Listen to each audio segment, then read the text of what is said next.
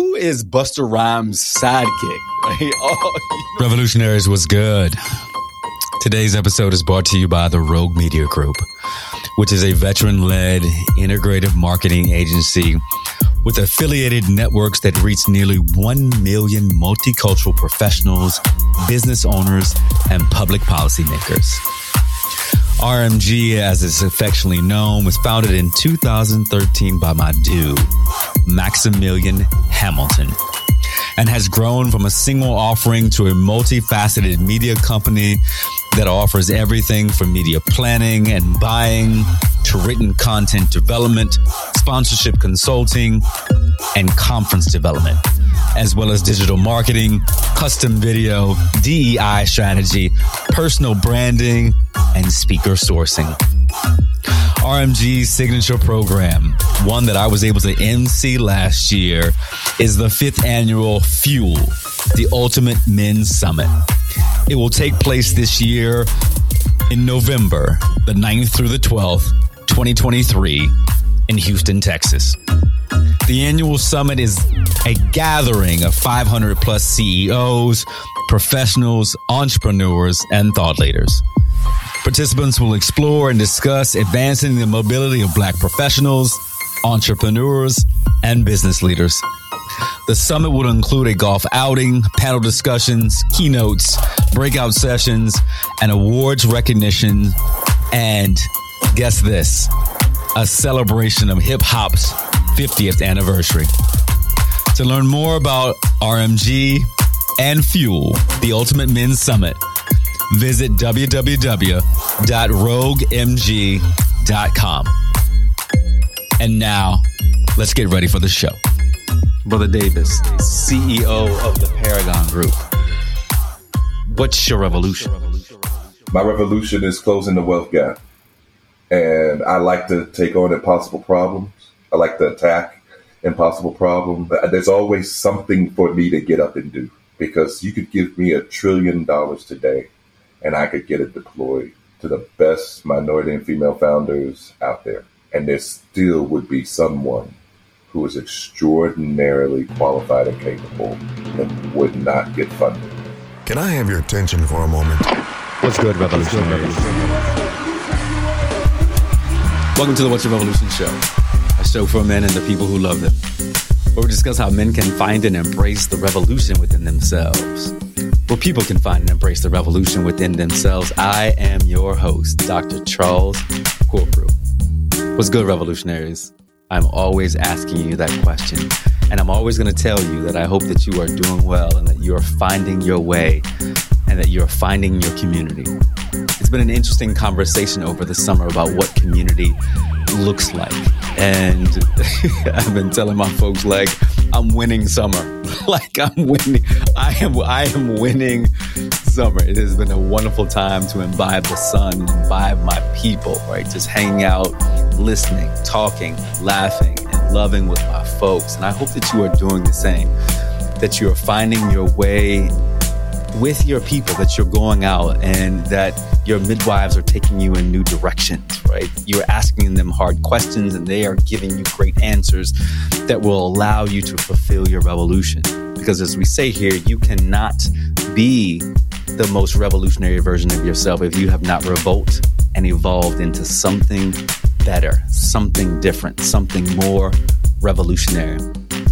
And it's interesting, if I go back to this commentary about community, I am so happy about the relationships that I have been able to build. I go across this country and I get to meet great people, right? I, I get to greet, make great friends, right? As we say, my dude, right? You say this all the time, my dude. Yes, my dude, my friend. And I met this person, right? I'm not even gonna, I'm not gonna spill it, right? I met this person out in Oklahoma. Uh, and when you hear this like guttural, deep voice, right, and this infectious personality, and unfortunately, as we started talking, we started talking about all the things that we had in common. And he was like, Yeah, I'm 1911. I was like, Oh, word. And he was like, Yeah, I'm January. And I was like, No. Oh, but we had a good time. Uh, as you know, I have been enjoying investing my time, uh, my resources, my finances into entrepreneurs. And that means a lot to be in this world of venture capital. And so I got to meet Armond Davis out with the good folks at Act House, Malachi and Dom.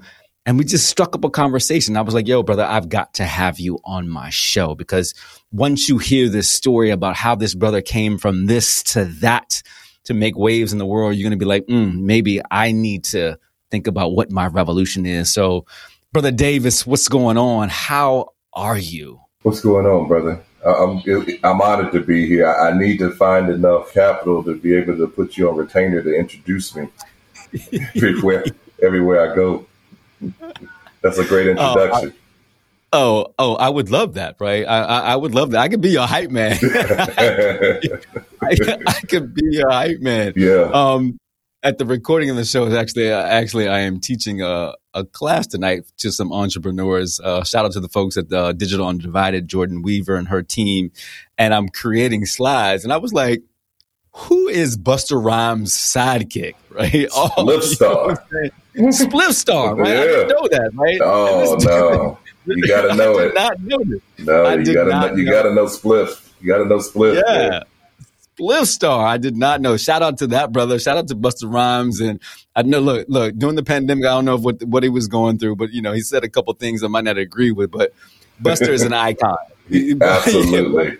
Busta's an icon. Shout out to Spliff Star. You know, so I, am happy to be your Spliff Star as you out here in the world. You know what I'm saying? Well, it's out interesting. You mentioned Jordan. Is I'm trying to think. Is that Jordan with a dy? Is it y in the dy in? I think so. Okay. Think so. Okay. So then that is who I just I just spoke with on Sunday with her cohort. Yeah. Yeah. Okay. Yeah. She's doing yeah. big things. Big things. Shout mm-hmm. out to Jordan. Uh, you, you spoke with the cohort, black and brown female founders. Yes, doing yes. things, and yeah. it's just a tremendously yeah. talented and deep uh, group, and really enjoy speaking with them. Uh, wish them all the best, but definitely shout out to Jordan for putting all that yeah, together. Yeah, They're, they they are doing amazing things, yeah. and shout out to her. I know she shout out to her, and shout out to the folks at Black Ambition, uh, Felicia Hatch and her team, Pharrell. Shout out to Pharrell Local 757 dude, man. Shout out to you and all the work that you're doing with Black Ambition, the Yellow School here in Norfolk and all that, all that great work.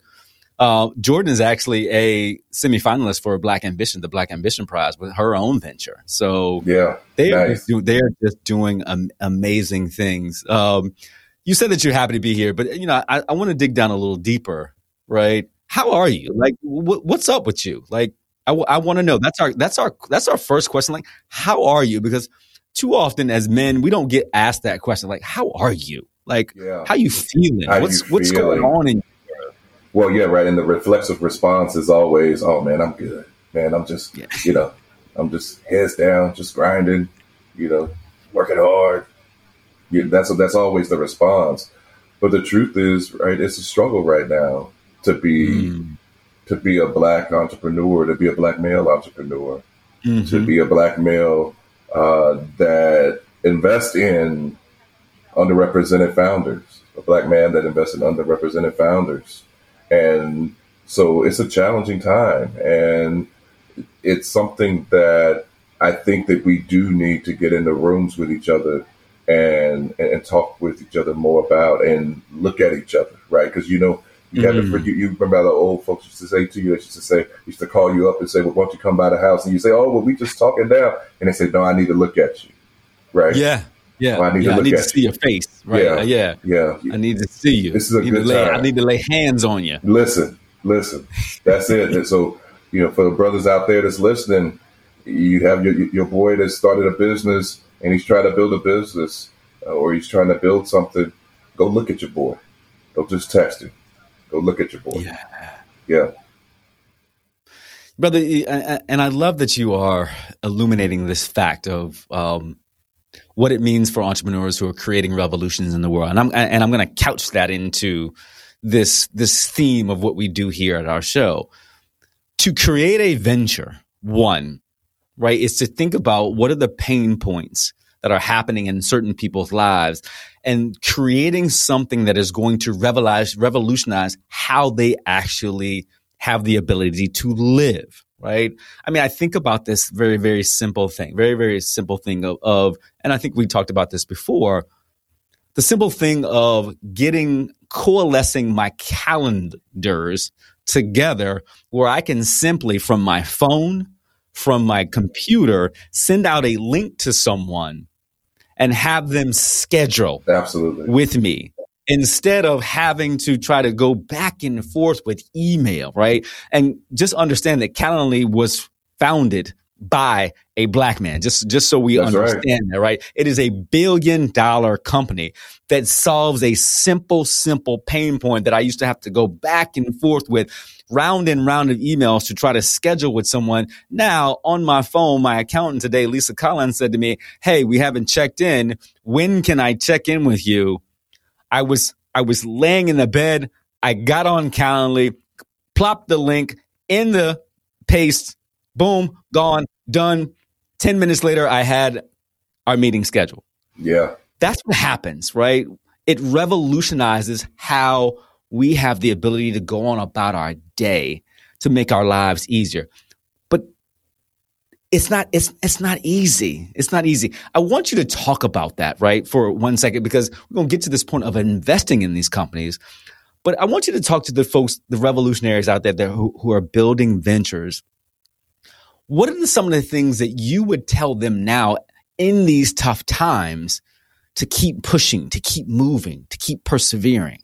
Oh man. Well, first, what I want to say is, I see, I see Mm. you to those to those people.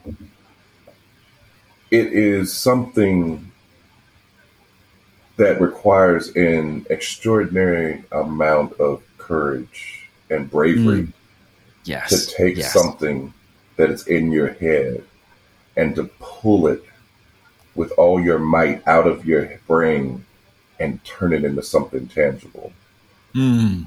With the knowledge that there's a 99% chance that the world will look at what you have done and say, yeah, I don't care about that. right? That's that's the truth, right? That Yeah. ninety nine percent of businesses uh, are, fail and are not in, in not well received, especially when you talk about from the perspective of receiving venture capital, right? Yeah. And Yeah. so the courage that it takes to have that calling placed upon you, right? And to go through the pain of birthing that Mm. that mental, emotional baby into something that's real and tangible. I see you. And I encourage all of all of you. Don't stop. I know it's really hard right now, but remember your why. Cling to your why. Remember Yes. your why Yes. is more powerful than your what. Mm. Your why is more powerful than your what. drop down drop down on that for a second because you know both you and i spend spend copious amount of times vetting founders. And both you and i know sometimes the product the product can be a little messy. Oh yeah. the product can be a little messy. But speak to founders who really understand who who who's cling as you said cling to their why. And why it's those founders that actually move can move the needle with their ventures. Why is that so important? Well, it's important because when you are clinging to the why, your why becomes your guiding light, right? So I talk about founders that are results driven versus results oriented. Mm. Okay, what I mean by that is your your your results driven means that your choices are determined by the outcome you're trying to achieve. And many times you may receive a favorable outcome with a flawed process. Mm. But if you are results driven, you tend to overlook the flaws in your process because you're getting the results that you want. Now, Wow. those Wow. results will only be temporary as long as you Yes. continue to have a flawed Mm. process. And what actually happens is through continued success with your flawed process is that when that crack does happen, when that failure does come, when that flaw in the process does actually rear its head, it's on a bigger stage. Yeah. It's on a higher mountain.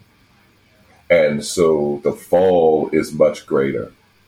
And so when I say I prefer a result oriented founder over a results driven founder, what I mean by that is the results oriented founder is focused more so on developing the process. And the process is the why. I want you to be in it for the for the process, for the why. The success is in completing the process. Because the outcome is most of the time beyond our control. So I want you to work on developing as close to possible. And that's along the lines of kind of, I'm, I'm not the first person to say something like this. This is along the lines of what you get when you have a Six Sigma type of process where they realize you hmm. can't get to perfection, but you want to try to minimize the flaws that you have in your Right. process. So, Right. in that sense, during this difficult time, especially, focus on developing your process as a founder, your process for your business, your sales process, your customer retention process, your financial management processes, right? Focus on developing your processes because you will see the reward down the line if you have efficient and effective processes in place. Yeah, I, I love I love that you're saying all of that. I, I love that you're saying all of that. It's like like continue to build, right? Continue to think about um continue to think about like the processes that are in place and examine that. Because if I think about that our if if we think about our whys in life, right? Let, let's think about that. Let's if we think about our whys to life, why are we doing the things that we do in life to be successful, to grow? oftentimes right, like you said oftentimes we may we may hit the outcome simply because of luck. That's right. we may hit it simply because of luck. But if we have not evaluated the process so much to say are, am i sure that this process actually got me to this outcome? Right? The ability for entrepreneurship right? And if, if we think about this because I, I, I want not just my entrepreneurs who are out there in the world we're entrepreneurs for our life.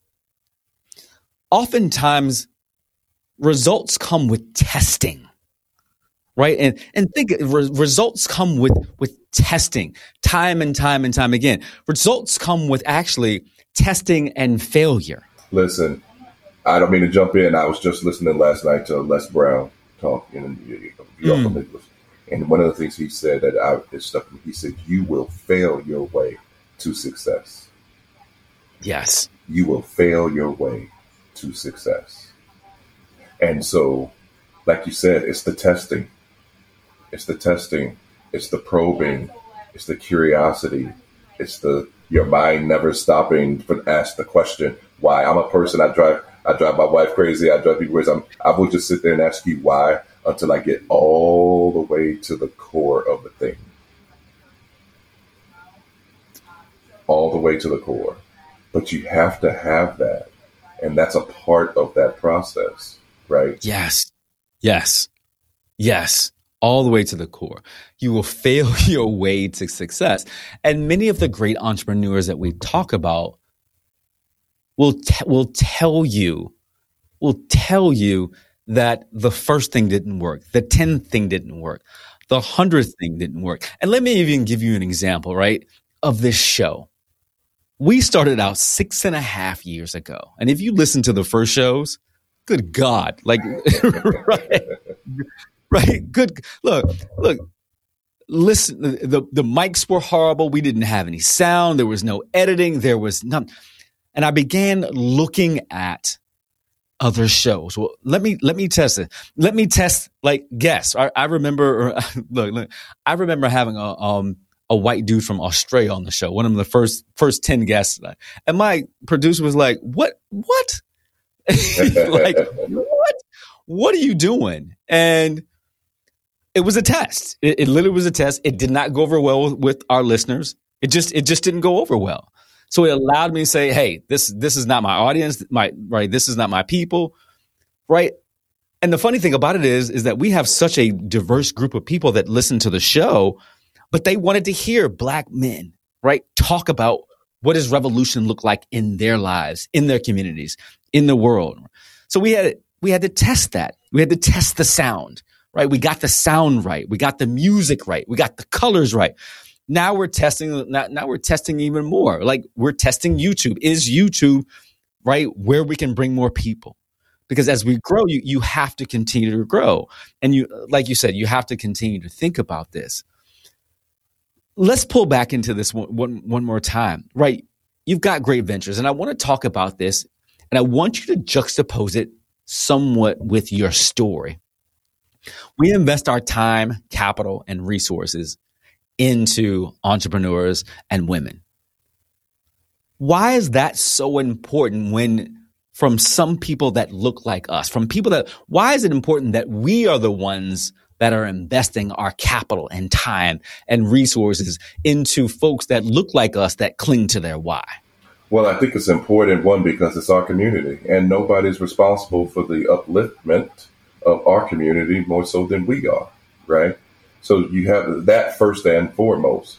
Secondly, by its nature, venture capital is a place where people tend to invest in areas where they know people, where they have relationships. Mm.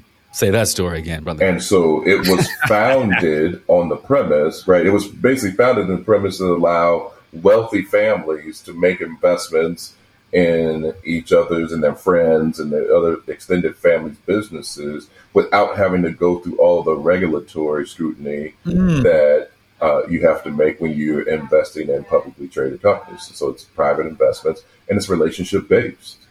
And so it is therefore incumbent upon us who have chosen this path to really foster that from within our community. So, yes, for me, it comes from my journey, which was a not a straight line. I yeah, talk, talk, about that. Listen, I, I I worked at Bulge Bracket Investment Bank. Um, worked at Bulge Bracket Commercial Bank, uh, MBA in finance from the illustrious Florida A&M University. the Rattler. and uh, and then in 2006, I began my entrepreneurial journey. I bought my first uh, business, and in 2007, it was man, it was a fantastic year. I jumped out there I really thought at that point that I must be the smartest guy in the world. I jumped out at the right time.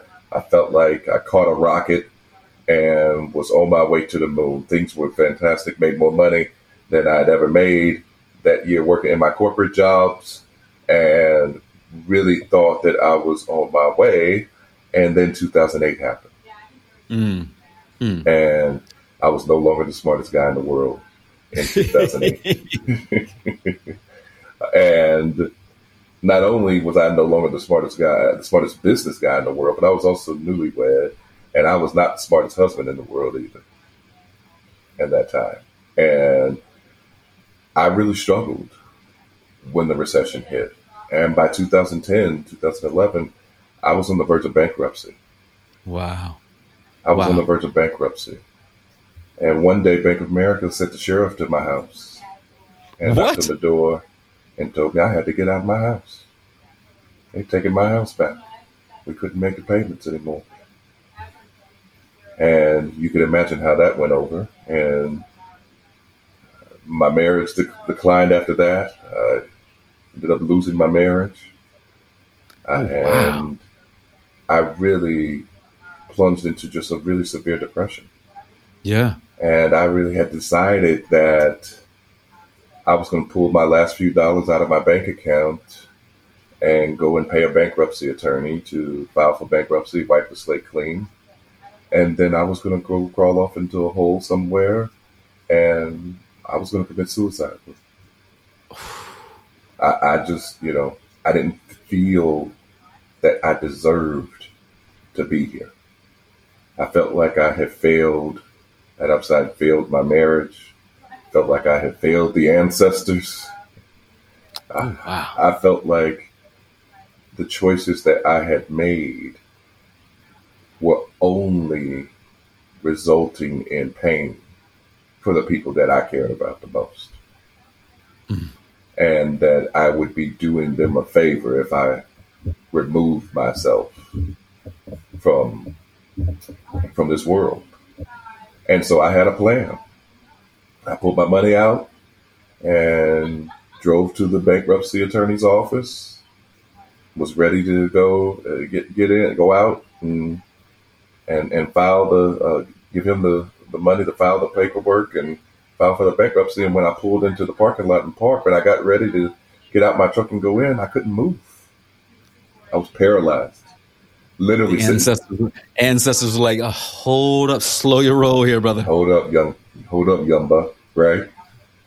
I'm sitting there with my hands at ten and two, looking out the windshield in the parking lot of the bankruptcy attorney's office, trying to move for an hour just to grab that latch on the door, because I know if I had got out that truck and gone in that office, that I wouldn't be here today.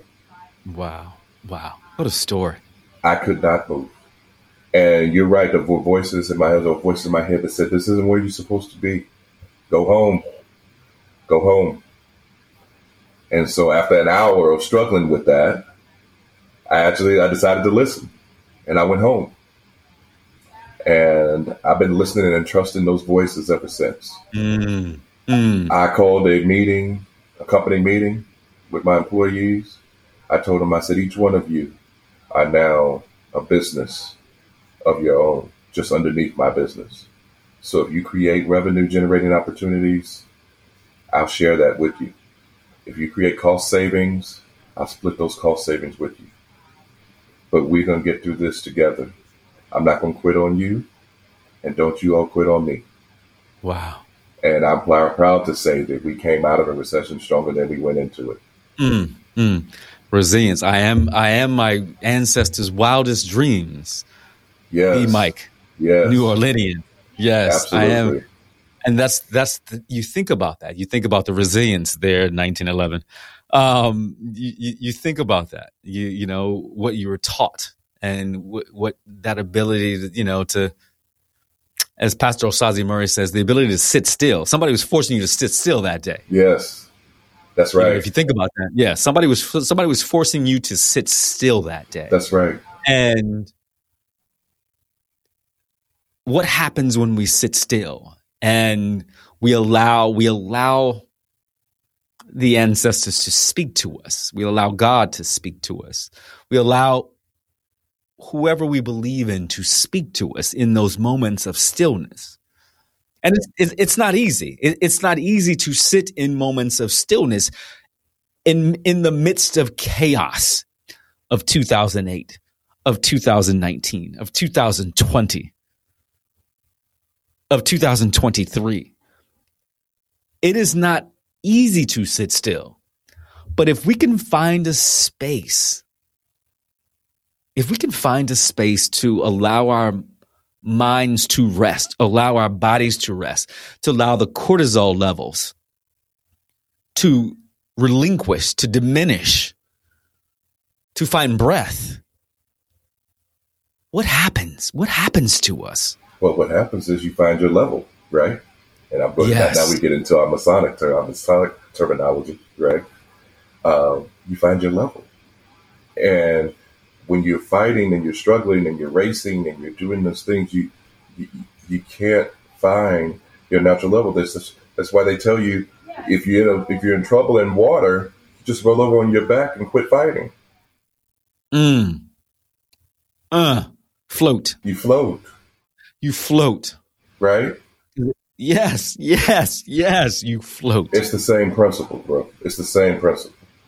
And so by getting still, Yes. and I would encourage brothers to do this. I would encourage brothers that, that are out there that are struggling right now, whether it be personally, whether it be professionally, just to find a place to get still.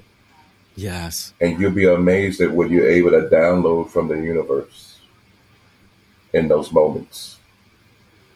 And so that's what I was able to do. And going from that and coming out of that, investments was always my first love. Yes. And so I wanted to find a way to merge my investment knowledge and experience with the experience that I gained uh, managing and running a business, operating a business through the recession. And so for me, venture capital was a natural segue. And that's what I get to do on a daily basis.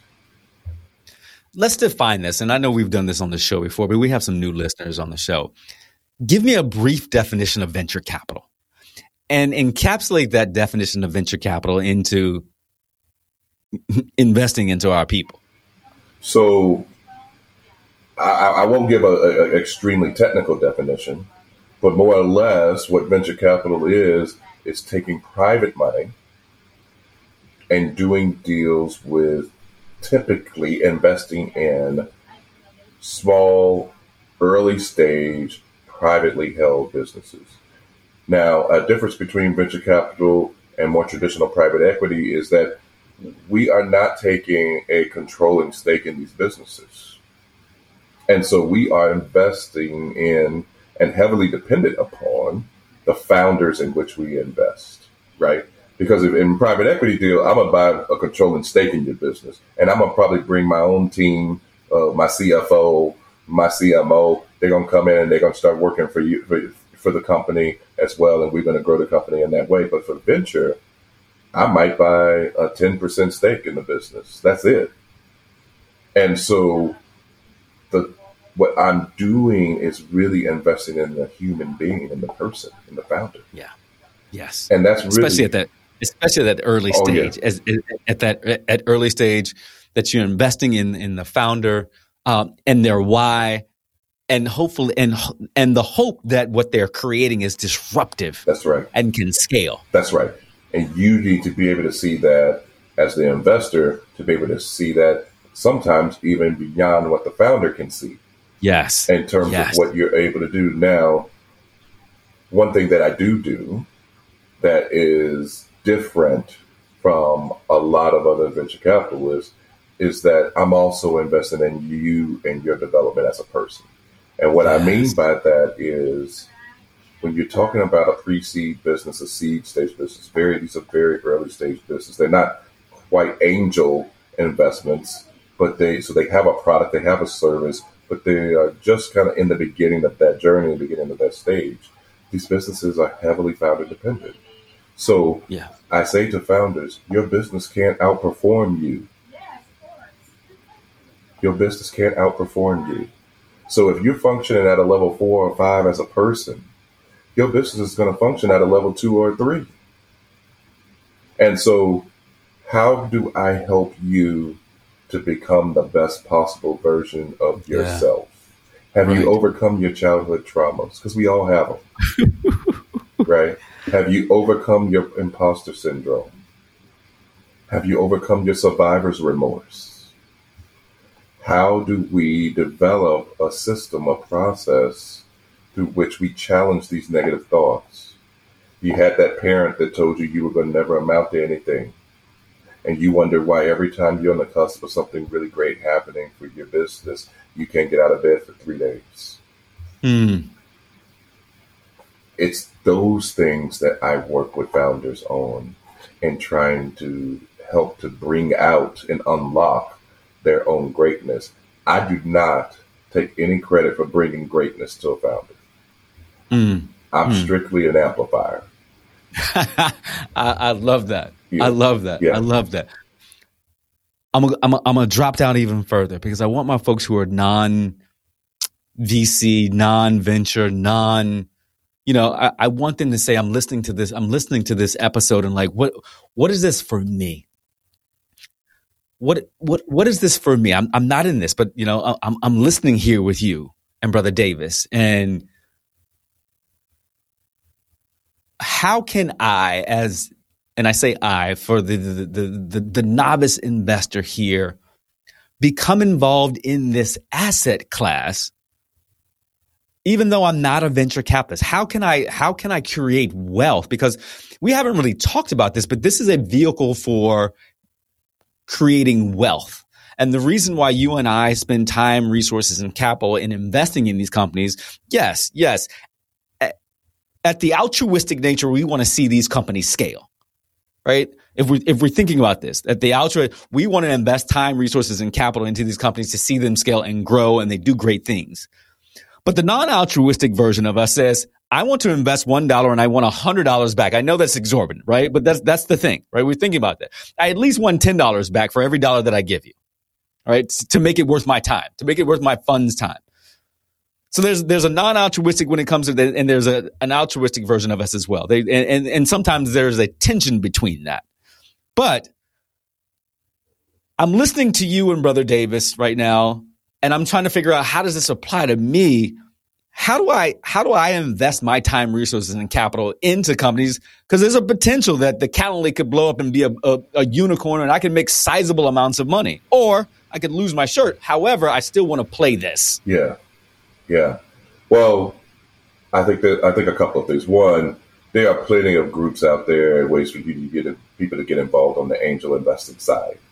Mm-hmm. Now, it's a little bit more capital intensive to get involved on the pre, er, on the early stage, that precede the seed stage side. Uh, you you typically are not going to be writing. Um, you, you typically are not going to be writing four figure checks uh, when you start talking about seed stage investments. But you can get, you can find at, at one point, Calendly was an idea, right? And if you had met that brother at that time, and five thousand dollars might have made all the difference to him, and whether it might that might have allowed him to pay his rent and feed his family for the next month while he continued to develop the pro- the product, right? And so there's angel investing networks that you can involve yourself in and then there's also uh, uh, just local entrepreneurs in your community that you have relationships with. So you can do it in a number of ways. You can naturally invest your own capital in those very, very early companies. You could also serve as uh, a venture partner to a firm where you go and you find or source deals and bring founders and you bring it to you bring them to that that, that venture capital firm. And so there's many number of ways that you can get involved. You can just mentor and coach founders. Yes, yes. That's a that's a, a really it's, it's a skill set. It's a skill set, and it, it is perceived as less risky, right? Because you're not necessarily putting your own capital in it. So no, you don't turn a dollar into a into a hundred dollars. Um, but there's also a need for that. The fact that I do it and that I work so so closely and so hands on with founders is not the normal uh, process in terms of how venture capital works. Oftentimes, it is uh, a, a, check is written, but there's not a, a ton of handholding because they feel like if they had to hold a lot of hand, then they wouldn't have written a check in the first place. Right. Right. right. And so, right. in terms of getting involved, there are numerous ways, but the key is just do it. Like Nike said, just do it. Get involved. Just find just just find a way to get involved. One of the things that one, one of the things that we can uplift here, and I think is really really crucial, is that particularly for us, um, and I, I you know, and, and I'm speaking for everyone. I'm everyone that listens to the show. One of the key rounds, and particularly for young founders, when I say young founders, they don't have to be young founders by age, but young founders in their ventures, is that is that first round of funding, right? And and, and that, that first round of funding can be the friends and family round, where you don't have to you don't actually have to go through the the vetting of the angel the angel network or different you you and your friends and your family can invest into a venture you know into a venture and, and take a small amount of equity around that friends and family round. And oftentimes, and the thing about this is that we struggle with that friends and family round. That initial, I've got this great idea. Like you said, that five, 10, 15, 25,000, $150,000 of friends and family round that can allow me to elevate this venture. And I think about this, right? You, you, think about, you know, the wrong side of 1911 and the right side of 1911, right? You know, right? But I, but I, but the, the the opportunities for us, right? Let's let's let's pull that for a second. The opportunities for our beloved fraternities to think about what it means for us as institutions to invest, even at a friends and family round. If we had pools of kappas and pools of omegas coming together and say that we want to invest, and we might not meet the criteria of you know the angel, but we can still have that early angel uh, early, but that early friends and family round investing. There's an opportunity to get in really, really early now, there's risk. I want to say this, right? And I, I want it because this is not a financial show.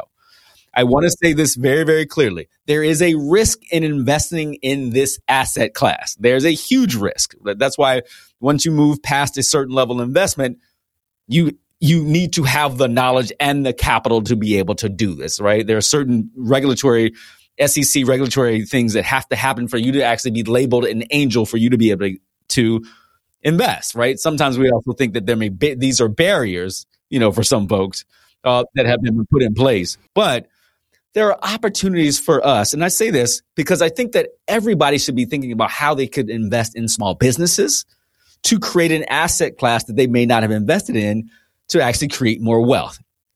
Is it more risky? Yes. Go ahead. Well, they, you know, they're not giving out one to you know, 100x returns with no risk, right?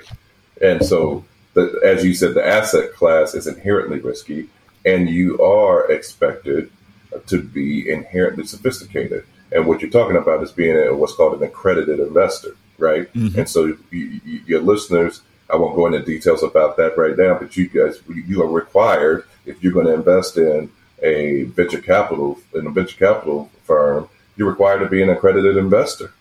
And so there, there's that's a certain level of income and uh, and net worth, and in order to do that, that that that implies that there's a certain level of sophistication and that you understand yeah. Imply, the risk implies. that yeah yes yes. And that, that, you and that you understand the risk that you're taking right? And so that is an important aspect of this. But i think you're right. I think you're right brother in terms of there it has been used also as a way to keep people out and to keep people from participating in the uh, in the growth of the asset class. Yeah, it is very interesting, and I know at the recording of this show that the SEC that the SEC is considering shifting some of the regulations around this. Some of them are wishing that the um, some of them are wishing that the, the the barriers to entry are much more stringent than they are right now. Um, and then some people are pushing because we we want to see more equity. We want to see more opportunities to in, invest in this. And actually, uh, um, I met a woman. I won't say her name because I know, um, she, uh, but she's building a venture that seemingly is allowing folks that may not be or may not have the ability to be accredited, but to to join accreditation you know uh, to invest on top of accredited investors. Well yeah i mean you there's certain ways that you can file and legal things and we we won't get into that dive into all of that. And there's where maybe you can take funding and you can accept capital from uh, mm-hmm. non-accredited investors um, there's a legal risk to that uh, mm-hmm. for doing that. But if you're interested in that then I, I, invite people to go and to research that and look that up. That's the, yes. that's the first thing. If you're really interested in it then do the work read, read about it, right? Understand it, learn, have a, at least a basic understanding before you start to have a conversation with somebody. Yeah, I, I would, I would definitely agree. Um, because you see the excitement that you and I get when we start talking about this. And the reason why I wanted to push that is that I want more of our folks, right? There are folks out there that don't understand the asset. When I say don't understand the asset class, just don't know that it exists. You know, that have the ability to to, become accredited and have that ability to invest in companies to create well. I see this all. You know, we are immersed in it and the, the excitement of it. We understand the risk of it. But what I'm watching and what you know what you and I both have watched with you, particularly you know you being the managing partner at the Paragon Group, is that we see opportunities out there that our folks may not have been able to see, and we see the potential for creating wealth.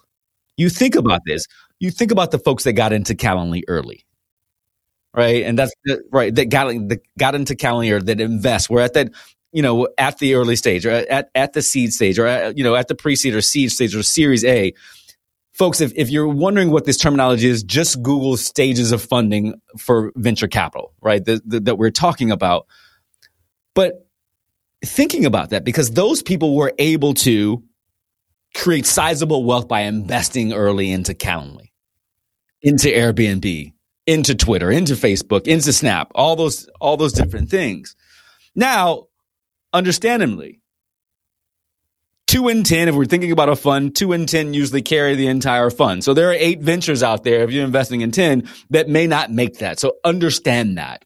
And so understand the risk, the risk. Hopefully, you know, we move. Some folks have been able to move to five in 10, six in 10. And, you know, they're really, really good and really, really savvy in their investments. But I really want to push my people to really think about how they can get involved in this asset class to actually create wealth. And that's what I want you really, really to think about.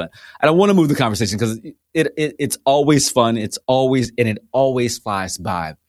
But there was something that came up in our last conversation that I wanted to really bring up because entrepreneurship happens at every stage of our life, regardless of, you know, whether we're creating a venture or creating a relationship or creating a marriage or creating parenthood or whatever, right? You think about that that you're building something, that you're scaling something in a part of our lives. And oftentimes we're scaling something with a partner. And if, if, if and I, I want to couch this in the, in a manner that partnership is so key to our lives. I do not see when people say that I bootstrapped something or I built this from scratch or I built this, you didn't build it alone. No one builds anything. No great company that we've seen in the world has been built alone. It started out with an idea and somebody else was brought in and somebody else was brought in. And all of a sudden you got a team and that team grows. And all of a sudden you got thousands of people, right? Or you got 20 people, you got five people, but you did not scale that alone. But one of the things that you said, you know, that, that really, really stuck with me is that, and I say this to the people that I work with, is that there has to be a decision maker. There has to be a decision maker. And the interesting thing, I want you to tell the story about right? The venture, that, the venture that's inside of your marriage, right? Yeah, the venture and how you and your wife decide who is going to be the decision maker, because I think that is going to be key, not only for entrepreneurs, but folks out there as they enter in different relationships saying, you know what, I need a partner, but I need to know who's going to drive the ship in this context. In this context, right? And so this is not, you know, this certainly, I will start this off by saying this is not oh well i'm the man and i'm the head of the house and this is what and it's going to be what i say right? This this is a lesson that i learned in the failure of my first marriage. I was i am blessed to have been given another opportunity to get it right. And i think that i have in fact i know that i have the best possible partner for me right? And mm. so but one of the early conversations that we had my first wife and i were both entrepreneurs she had her business, I had my business. And what you will find is that just in naming something in that way, it shifts your point of view and shifts how you think about it. And so when things were challenging, when things would get difficult, you would end up finding yourself in positions where you were making a choice for my business or for her business. And mm. it was never really thought of as our businesses. And so reflexively, you start to make choices to protect your business, right? And I think that that was a factor. I'm not going to blame the whole thing on it, but it certainly was a factor in the failure of my first marriage.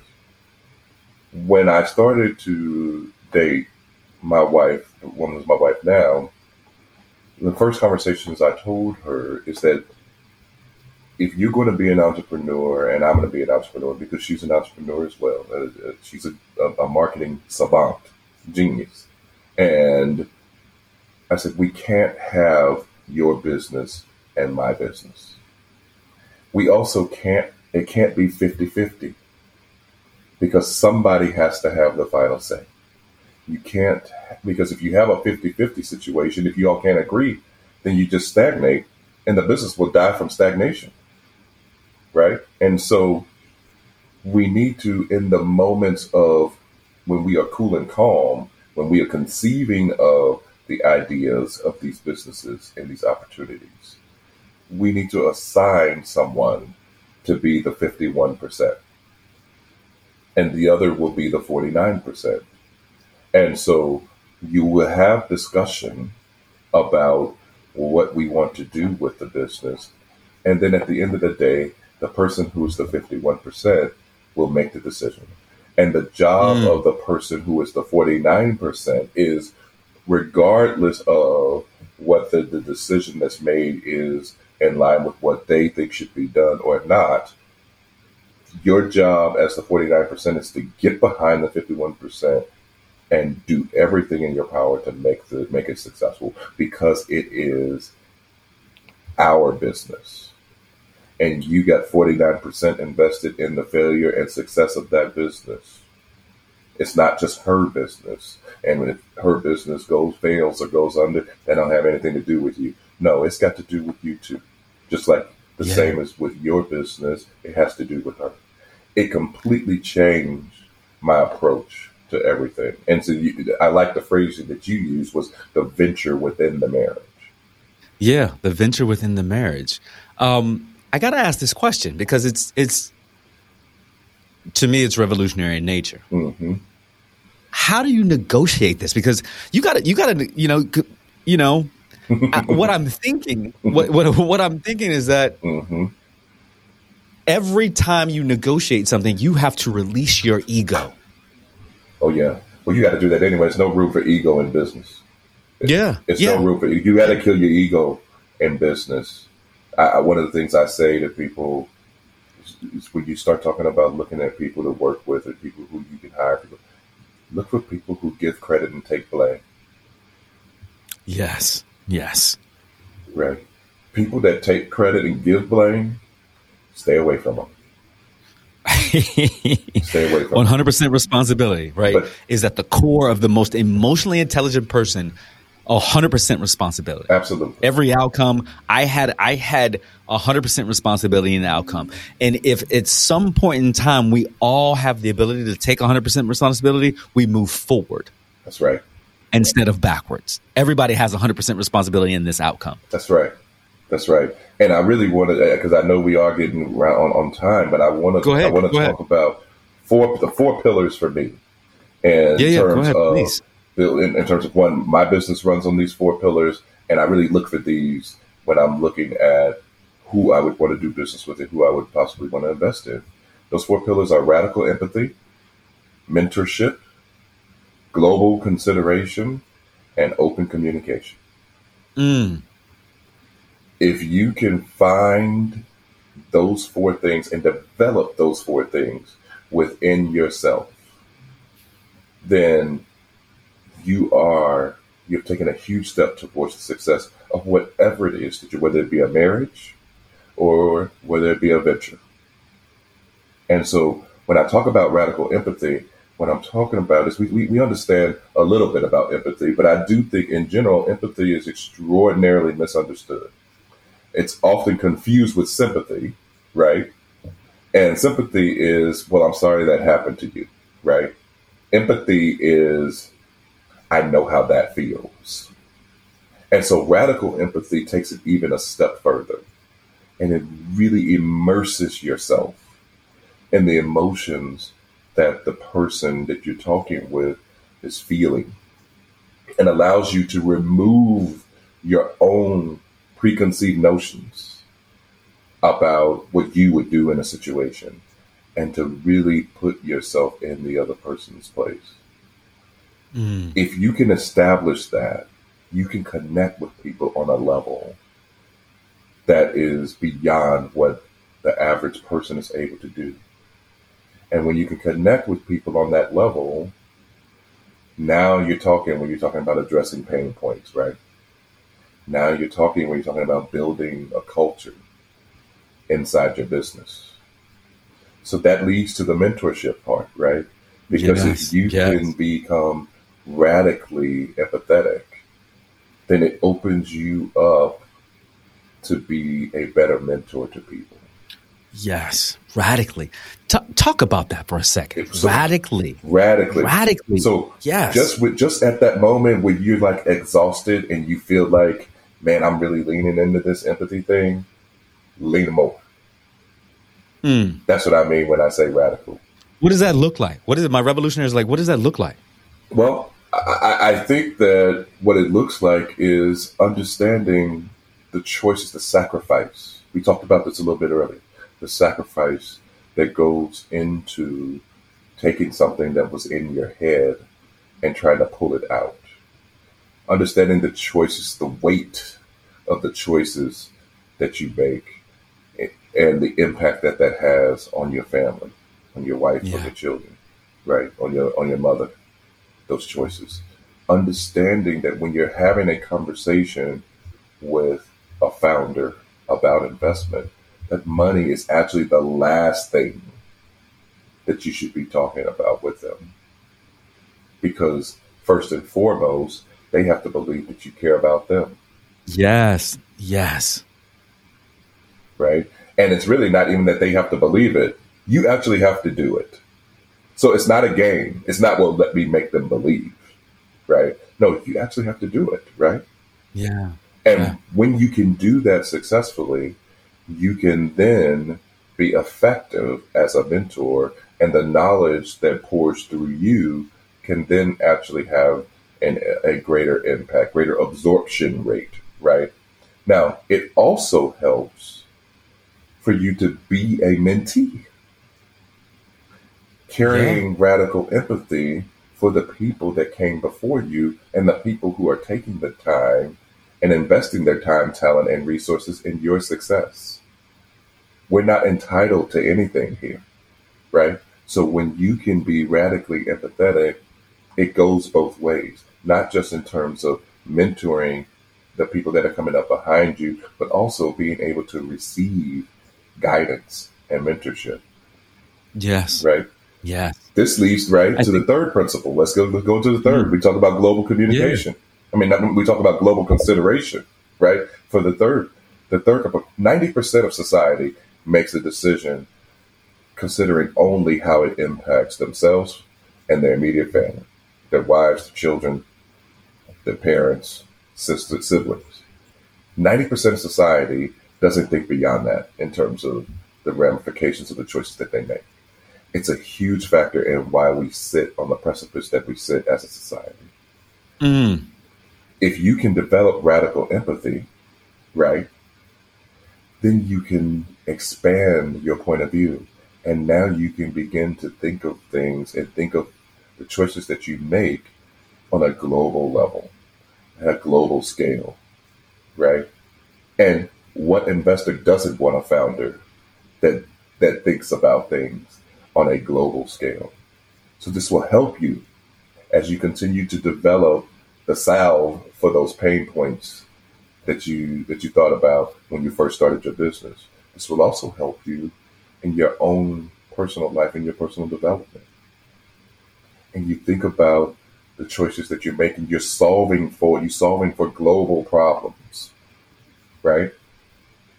And so that leads to the final, the bookend, right, of the four principles, which is open communication. And bro, we yeah. we, we ain't talk about communication is everything. It's the key to, it's the key that unlocks. it unlocks everything. Say the thing when you need to say the thing. Say the thing, and say it with empathy. Say it with empathy, and you'll be amazed at how you're able to help people to grow. Because you ask people all the time when you get here, are you trying to be right? Are you trying to inspire change? Mm. You should always, in a debate, you should always be trying to inspire change, not just trying to be right and make a point. Yeah. So if you can, if you can incorporate those four principles in your life, in your business, in your marriage, in your friendships, you'll be amazed at how the universe bends over backwards to make things happen for you. Mm. It, it, it is always interesting when we can get a master class, you know, in four strategies that can that revolutionize how we can actually show up in the world for ourselves, for our families, for our partners, for our ventures, for our teams, for the customers that we work with. Think about that radical empathy. You, you know, the one thing that I love about great entrepreneurs is they have the uncanny ability to listen intently to their customers. Because if you don't understand your customers, if you don't understand your partner, if you don't understand your family, then you cannot serve. If you don't listen, right, and come with a level of empathy, of understanding that this is this person's lived experience. And by understanding this person's lived experience, I can show up better. I can create a better product. I can be a better partner. I can be a better leader. I can be a better community. But that's what we're lacking in this world right now. And that's why those people who are building revolutionary products in various country, companies are the ones that have taken time to listen intently to what people need. I didn't say what they want. It's what they need. So what you say is so poignant, bro, because I'm intentional in saying open communication. I didn't say open speaking, right? I'm intentional. It's open communication. 90% of communication is nonverbal. Listening, active listening, is a form of communication. And I would argue it is the most important form of communication. Mm. As the old folks say, you got two ears and one mouth for a reason. it's the revolution. Listening, listening with intent. So, dear brother, this time this time goes by. Yeah. So fast, so so so so fast, and I would be remiss in my revolutionaries and my producers and all the people are in my ear saying you have not asked him his question. Mm. So, brother Davis, CEO of the Paragon Group, what's your revolution? My revolution is closing the wealth gap. And I like to take on impossible problems. I like to attack impossible problems. It gives me something. there's always something for me to get up and do. Because you could give me a trillion dollars today and I could get it deployed to the best the best minority and female founders out there. And there still would be someone who is extraordinarily qualified and capable that would not get funded. So I cannot, in my lifetime, close the wealth gap. Yeah. But my revolution is fighting that battle. And if I can, at my time, when my time here is up, I'm very blessed and fortunate. You all have heard my story that my time could have been up years ago. And I'm blessed to have been granted with the time that I do have. And if when that time is up, I can say that that gap has been closed, that I've made a dent in it. And not only that, but I have empowered people coming up behind me with the tools and the knowledge and the financing to be able to continue to fight that battle, to fight that revolution, then I will consider uh, my life to have been well lived. I'm not mad at that, brother. That is a wonderful revolution. Revolutionaries, you have, you have hmm, when you go back and listen to this, you are, you're going to be like, what? what? Yeah, that's what we did. We did this. And when you, you think about, as I started this show, about community and the power of community and what community can do. Community can invest, invest in our people. And you don't have to look like me to invest in my people. I want to say that because I know all of the folks, all the various folks that listen to this show. When we invest in each other, when we invest in our communities, right? You think about this. What can we build together? That's right. The most successful companies in our world, not our country, are the ones that are the most, most diverse. That's right. Like the research is out there that says to you when you have diversity in thought and diversity of people and diversity of cultures and diversity of, of religion, of, of sexual orientation, all the different things, companies thrive. Oh, let me give you that number, bro. 63%. 63% diverse teams, teams that had at least either a woman or and or and or an ethically diverse leader on the team outperformed homogenous teams by 63%. That's that's wow, 63%. So you want to if we're just thinking about the business sense, the business case of this, why wouldn't you want to invest your time, talent, and treasure into different folks? Right. It makes sense. It makes sense.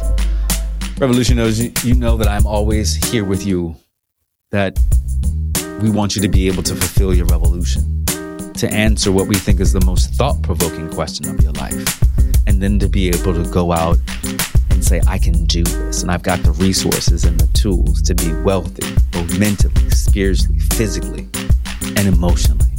And that's what we do here at the show. We give you the tools, tips, and strategies to go out and be the most revolutionary version of yourself. I wish you well in your endeavors as we move, as we move through summer, right? Hopefully, you're a winning summer like I am. And hopefully, you're spending time with your people. Know that I love you, I love you, and I love you. And I'm wishing you well. Talk to you soon, everyone. Peace.